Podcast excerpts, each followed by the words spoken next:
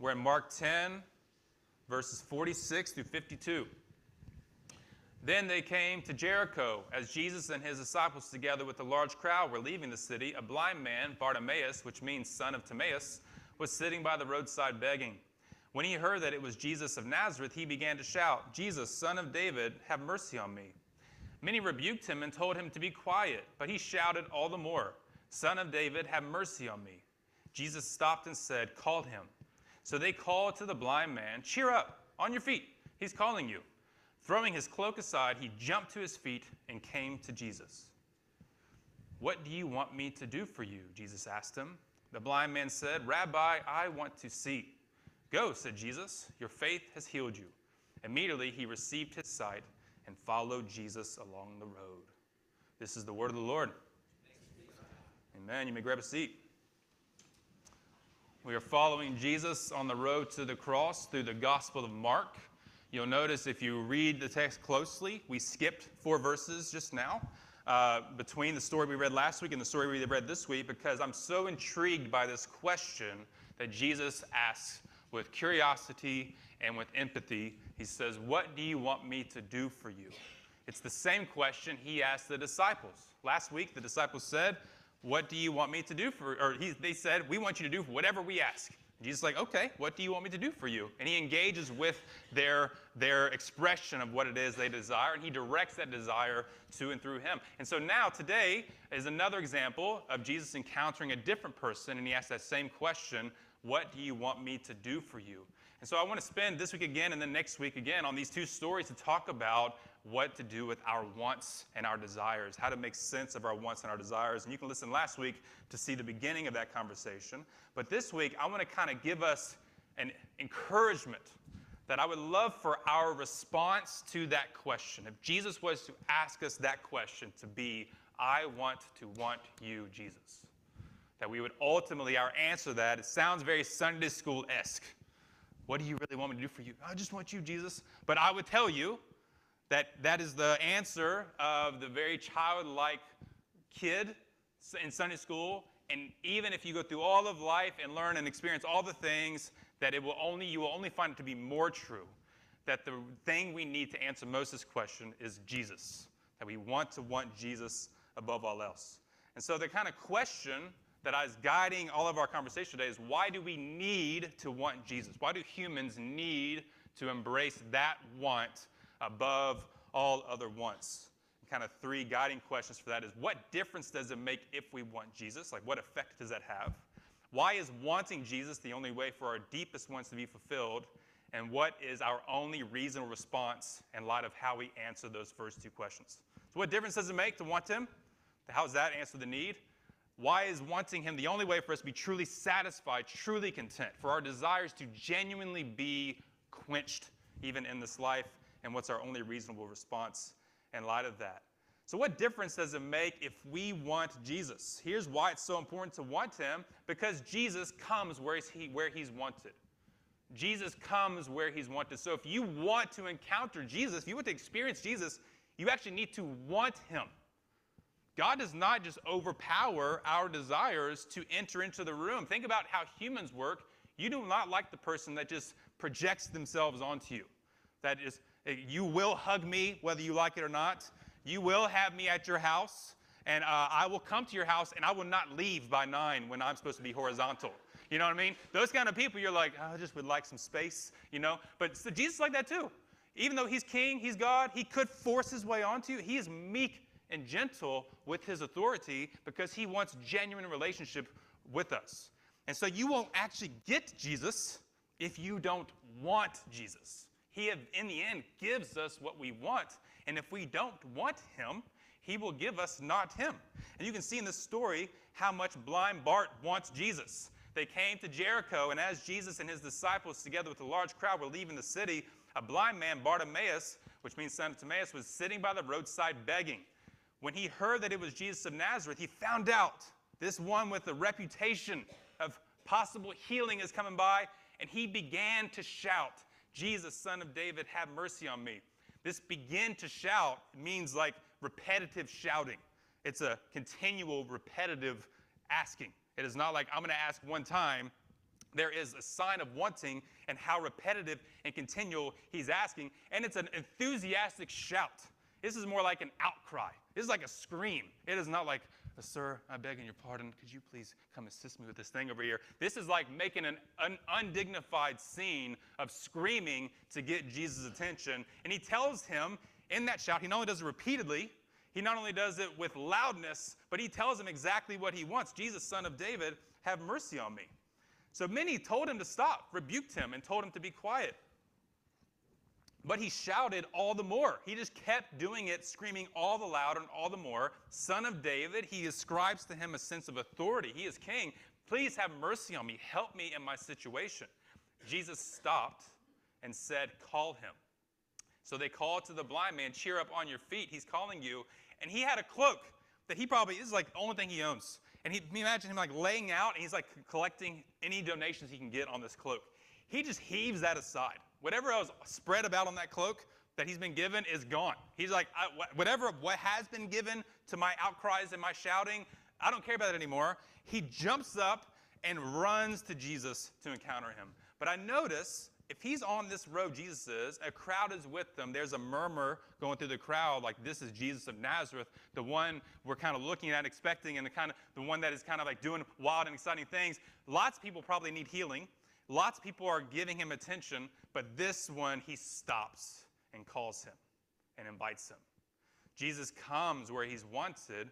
Jesus is clearly wanted by this man, and Jesus stops and responds to him.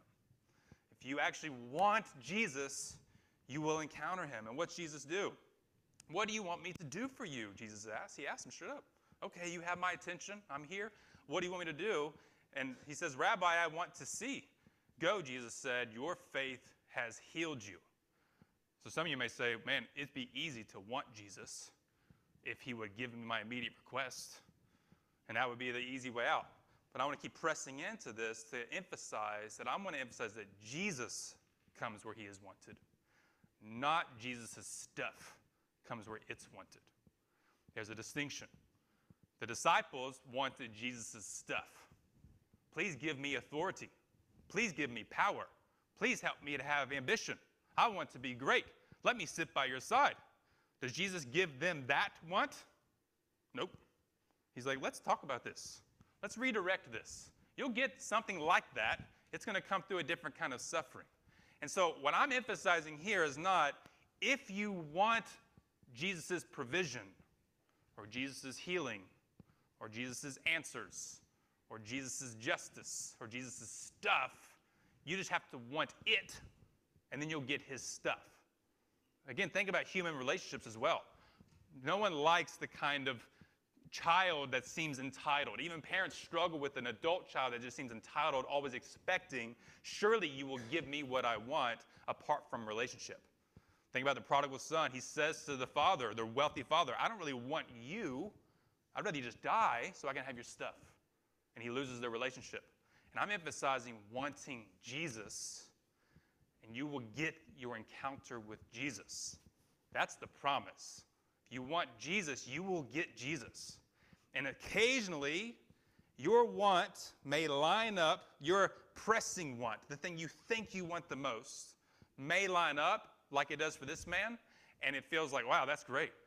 But I want to keep pressing in to see if that even would answer all of our desires. And so I want to push into this question as why is wanting Jesus the only way for our deepest wants to be fulfilled? It's the next part. Why is wanting Jesus the only way for our deepest wants to be fulfilled? I guess I got a question about this. Would being able to see suddenly fulfill every desire and end every problem for the blind man? Any of y'all blind? I am asking that question because it's so, such a small room. I don't think anyone's blind in here. Y'all still got problems? Yeah? Y'all still discontent? Or yeah? You still have anxiety? Yeah. So when this man's able to see, he is welcomed into the life that all of us live, which is of constant want. You ever had something you so deeply longed for, got it, and it's like, that's great, and also it didn't solve every problem. I long, many of you have been around a bit, know it's how funny of a story it is, how deeply I wanted this role here. You remember that? Have I told you the story? How much I was like, the second it was available, I'm like, I am going to crawl to common ground. Had one conversation with the, the elders, and I'm like, I'm ready to get married. Are you? It's like really good. It's like, um, no, not quite. so, but I'm ready to like crawl here, and I prayed and begged. I'm like, God, I want, I really want to do, I want this. I think I want this. And it's two and a half years in, and like it has been this that fulfilling. Like it's been that good. Like the church is what I thought it would be. But it did not solve every personal problem. You get here, and I'm like, you know, five months in, six months in, I'm like, ooh, man, I got, I got deep insecurity here. There's some fears, there's some anxiety driving me. God answered this prayer. Look at these journals. I can't believe I wrote how much I wanted that. Look, He gave it to me. I was desperate here. And like, when's Angie gonna send me an email? Like three weeks later.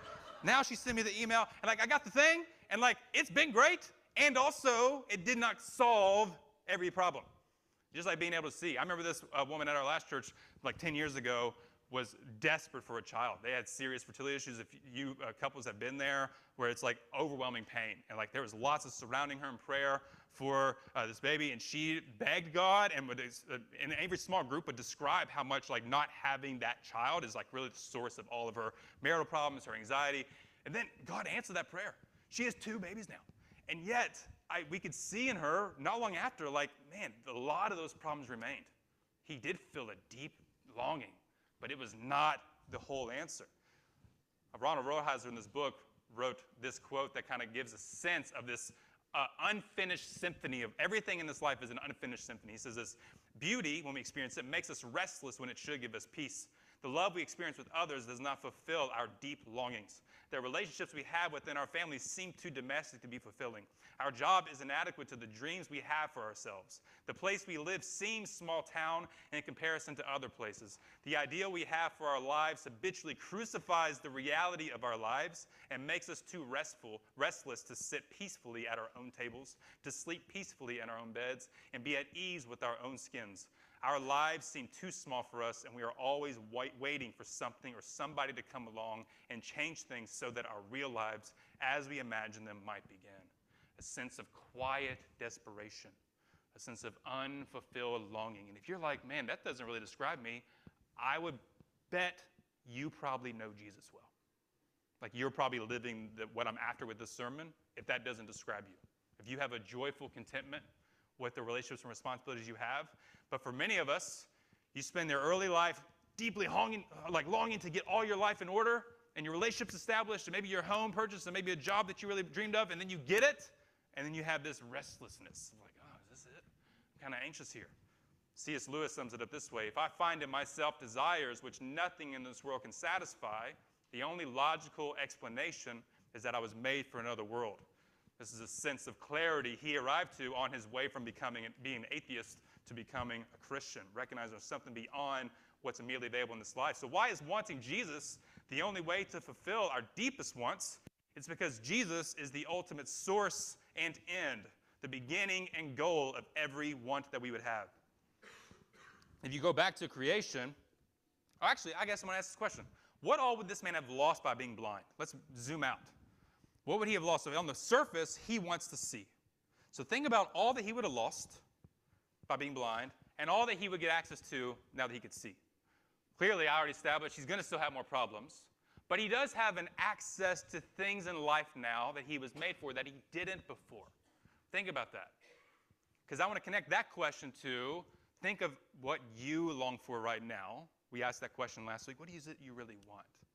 And keep peeling back the layers. What's beneath that? What do you really want beneath what you think you want right on the surface? It's all going to get somewhere. So, this blind man, if he's on the side begging, he is not a contributor to society. He's not doing something meaningful. The only thing he can have to give is really to take. He sits on the side of the road and all he can do is receive. He doesn't get to give. When I went on a lot of mission trips to Guatemala, uh, the leaders down there would always tell us that the best thing you can give a person is the opportunity to be generous. And they would try to say that to, to say the people we are down there with, we're empowering them to be able to give and to lead and to love and not just receive salvation from the people traveling from the U.S. And so this blind man doesn't have an ability to give and to contribute, which is a deep ache.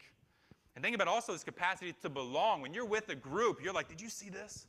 Oh my goodness, look over there, watch that. He is missing out on a full participation with community that he would have if he can be able to see.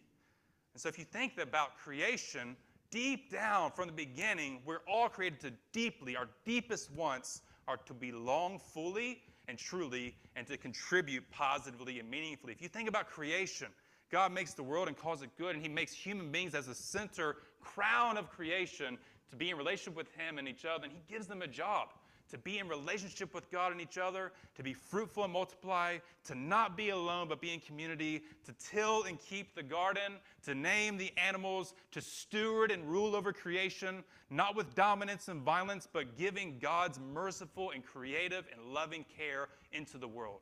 And they were supposed to spread the whole world and have that sense of belonging with God and His people, with life from His Spirit, and contribute meaningfully to creation. We have that hardwired in us. And when babies come out of the womb, they immediately are looking to see who they belong to. It's like, I'm looking for someone to love me. Who's going to notice me? Children have that from the get go. And the second children are able to move at all, the first thing on their agenda and only thing is to dominate their space. We want to demonstrate that we have authority over our space. So it will be really helpful by emptying every drawer in this room and if you pick it up, I'm to get mad because I want to show that I have a real effect on my environment. And then the second they can move more and they like see mom and dad doing chores, they're like, I think I'll join in. And so they'd like to join in and help. Y'all kids try to help. My goodness, man, it'll make a chore that should be 10 minutes turn into a three hour chore. But they want to belong to the family and contribute meaningfully because that's rooted in creation, all empowered by God's Spirit. But we know if we turn the page into chapter 3, the serpent comes. Yes, on uh, page 3 of our Bible that we trust with all of our life has a, a speaking serpent. It's very true, though. What he has to say is true. He says to Eve, You're certainly not going to die if you eat that fruit you're not supposed to. For God knows when you eat it, your eyes will be open and you will be like God, knowing good and evil. That knowing good and evil, they already know the command. And it's not like God in that day, God experiences evil because God is perfect, He doesn't experience it. This knowing good and evil is, is assuming the authority and arrogance to decide what is right and wrong, to maybe fulfill and quench those deep hungers and deep longings in a way that they think is best. And that's why notice how much desire and want drives Eve's choice. She sees the fruit that was good for food.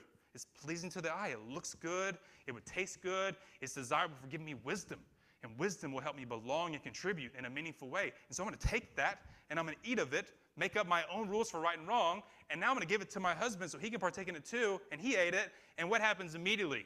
They feel ashamed. When they once had harmony, they were belonging well together with God. Now there's blame and they're torn apart and they're hiding from each other and from God.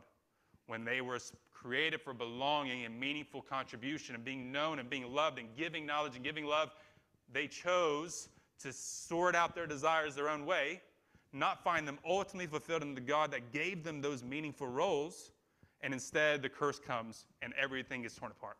The way to belong and the way to contribute gets broken, and our desires are warped to find a way to be fulfilled in something other than God. We go about our own way, like them, knowing good and evil, to decide how to belong, how to contribute, where to find community, and where to find meaning and significance.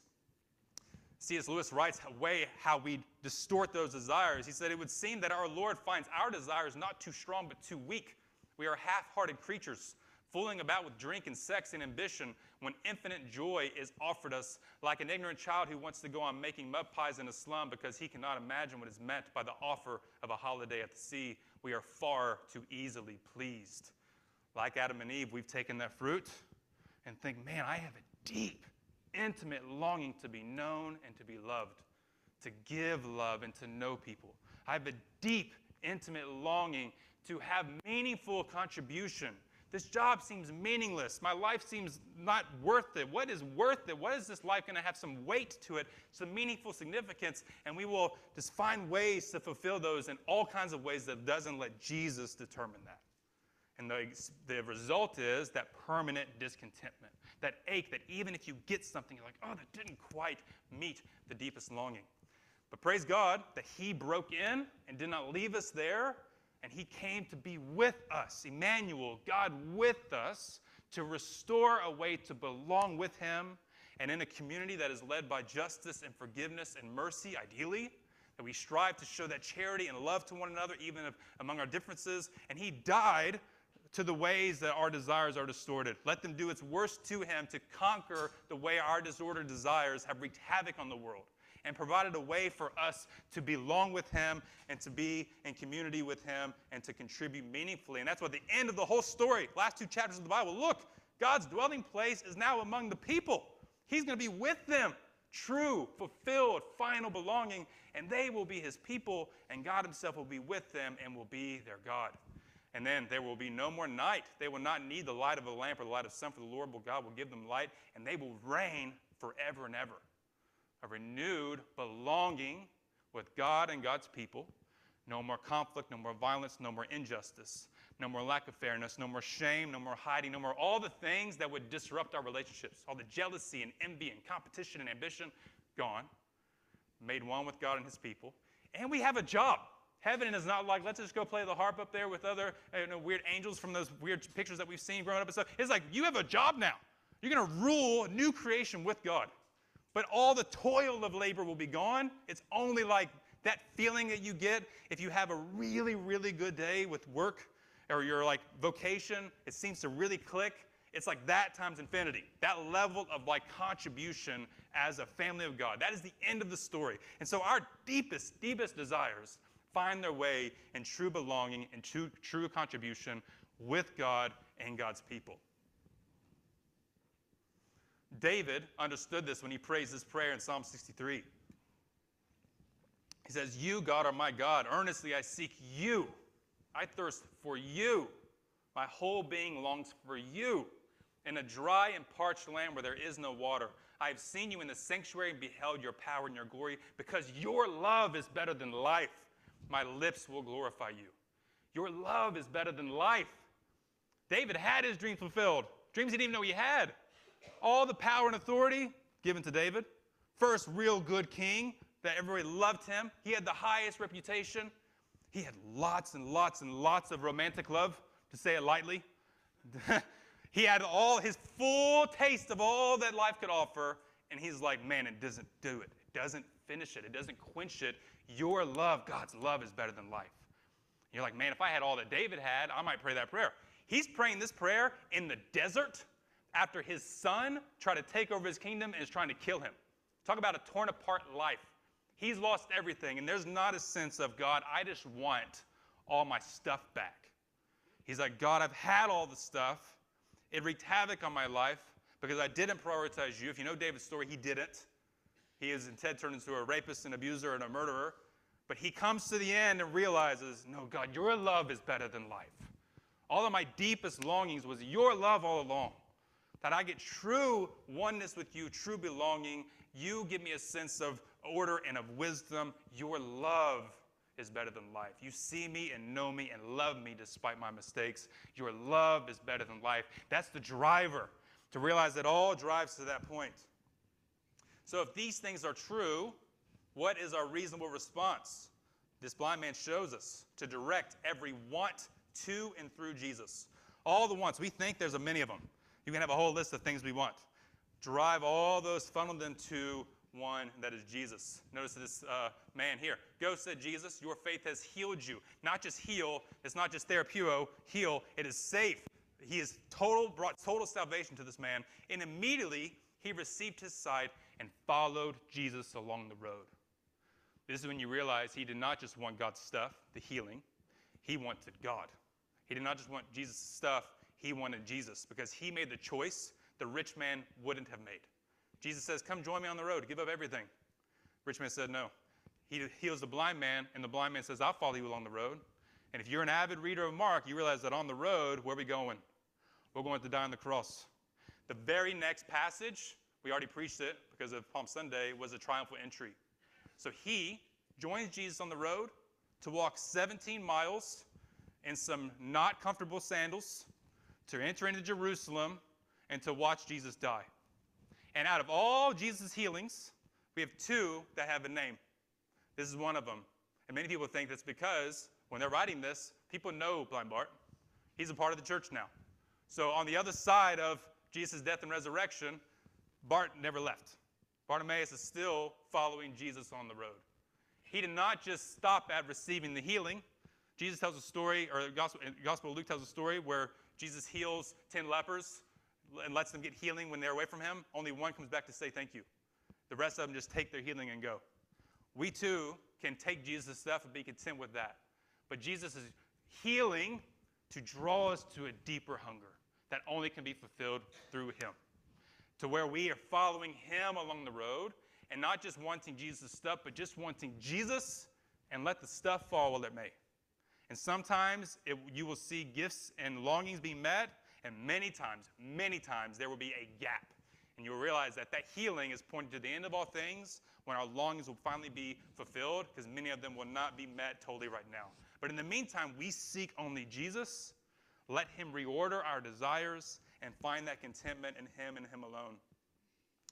Soren Kierkegaard, it's hard to find a way to type that O there.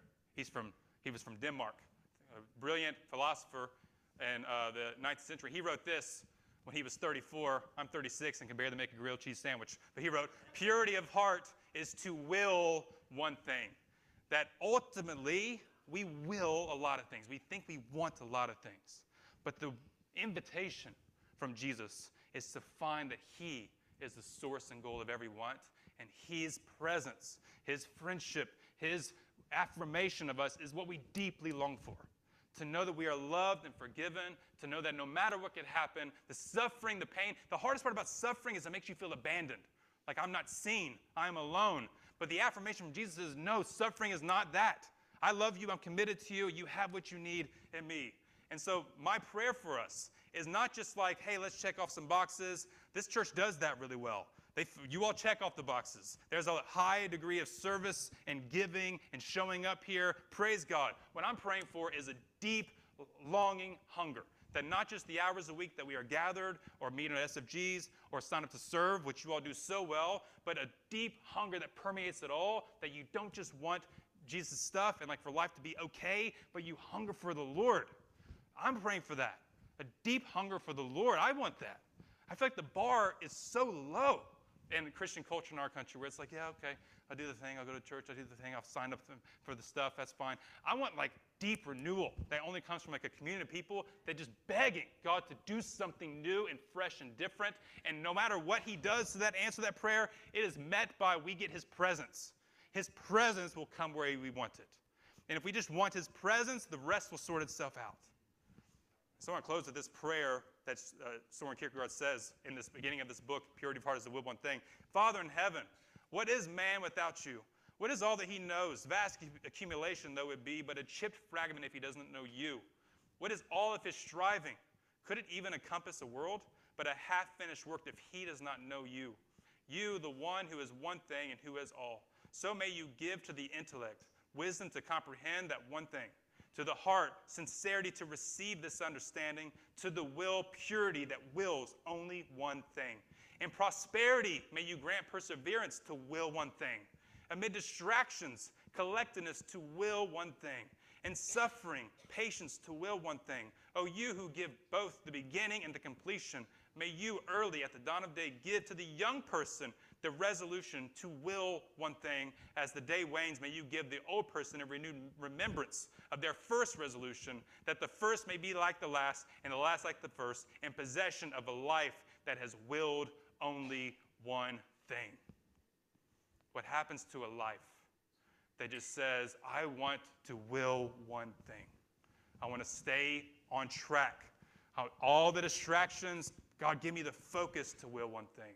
Even when you give me my answers to my prayers, give me the perseverance to keep chasing deeper beneath those to the one thing. You're, may you give young people, oh, I'm praying so much for young people to have a sense that that is the only answer to all their deepest longings. A deep hunger to get their life together will result in discontentment if it is not found with Jesus running the show. And for old folks, find a way that no matter how life disappoints you, you wanted Jesus so much, He gave you what you think He wanted, and you still battle that ache and that urge. Don't part ways from the presence of God. He will, in the end, fulfill all the things so that at the end of all of your life, you uh, eventually are able to give your death away, that even your death will is one thing. You know that for you've been in this community, Ron Reed was a life like that. He's a legend here. If you're somewhat new here, don't worry, I am too. But I got to experience the last year of Ron Reed's life, and it was a life that willed one thing. He hungered for the love of Jesus. He knew the love of Jesus, and he told people all the time, You are loved by Jesus. And it was when you get to his funeral, how tragic it was that it ended so early, his life ended so early, it was clear from everyone that spoke and everyone in the room, this was a man who willed one thing. And in the end, because of that, he gave his death away to the point that everyone's like, yeah, man, I want to be like Ron. And so, what ha- choices do we make now that says, I want to will one thing and give my life away and be okay with however else things will fall apart or fall together? Because I only want Jesus' presence in the end, because in the end, he will win. Let's pray.